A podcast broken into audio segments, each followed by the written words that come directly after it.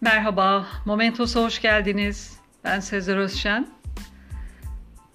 Bugün daha önce bahsettiğim kadın öykülerini yazan yazarların kitaplarından öykü paragrafları seslendireceğim demiştim.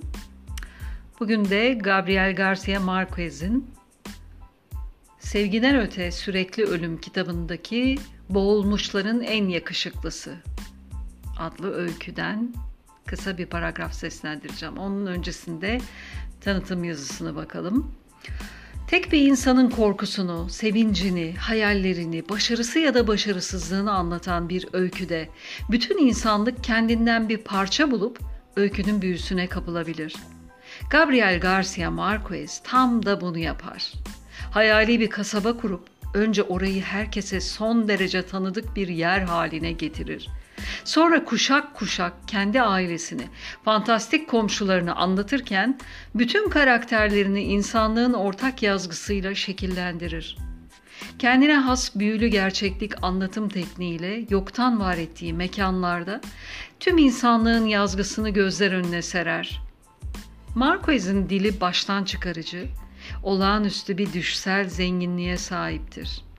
Anlatımındaki bir estetik zarafet en az öykülerinin içeriği kadar değerlidir. Güzelliğinin ve iriliğinin büyüsüne kapılan kadınlar kendi ölümünü gururla taşımaya devam etsin diye ona Velena yelkeninden sıkı bir pantolon, gelin bezinden güzel bir gömlek dikmeye karar verdiler. Çevresinde çember olup oturdukları yerde dikişlerini dikerken arada bir başlarını kaldırıp cesedi izliyorlardı. Onlara öyle geliyordu ki rüzgar daha önce hiç o geceki kadar sert esmemiş, deniz hiçbir zaman o geceki kadar azmamıştı. Bu değişikliğin ölü adamla bir ilişkisi olduğunu sanıyorlardı.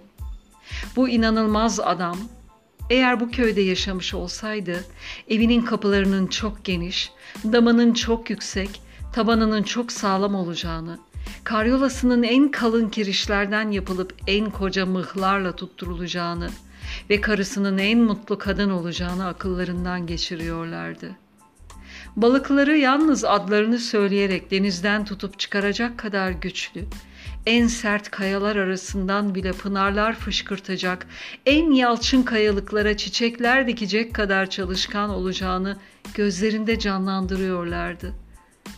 Gizliden gizliye onu kendi erkekleriyle karşılaştırıyor.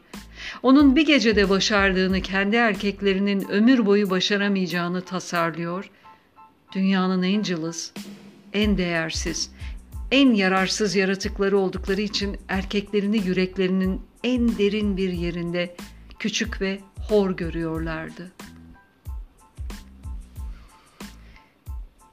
İlginç bir kitap olacağı benziyor. Sevgiden öte sürekli ölüm. Bunu edinmeyi düşünüyorum. Size de tavsiye ederim. Dinlediğiniz için teşekkürler. Hoşçakalın.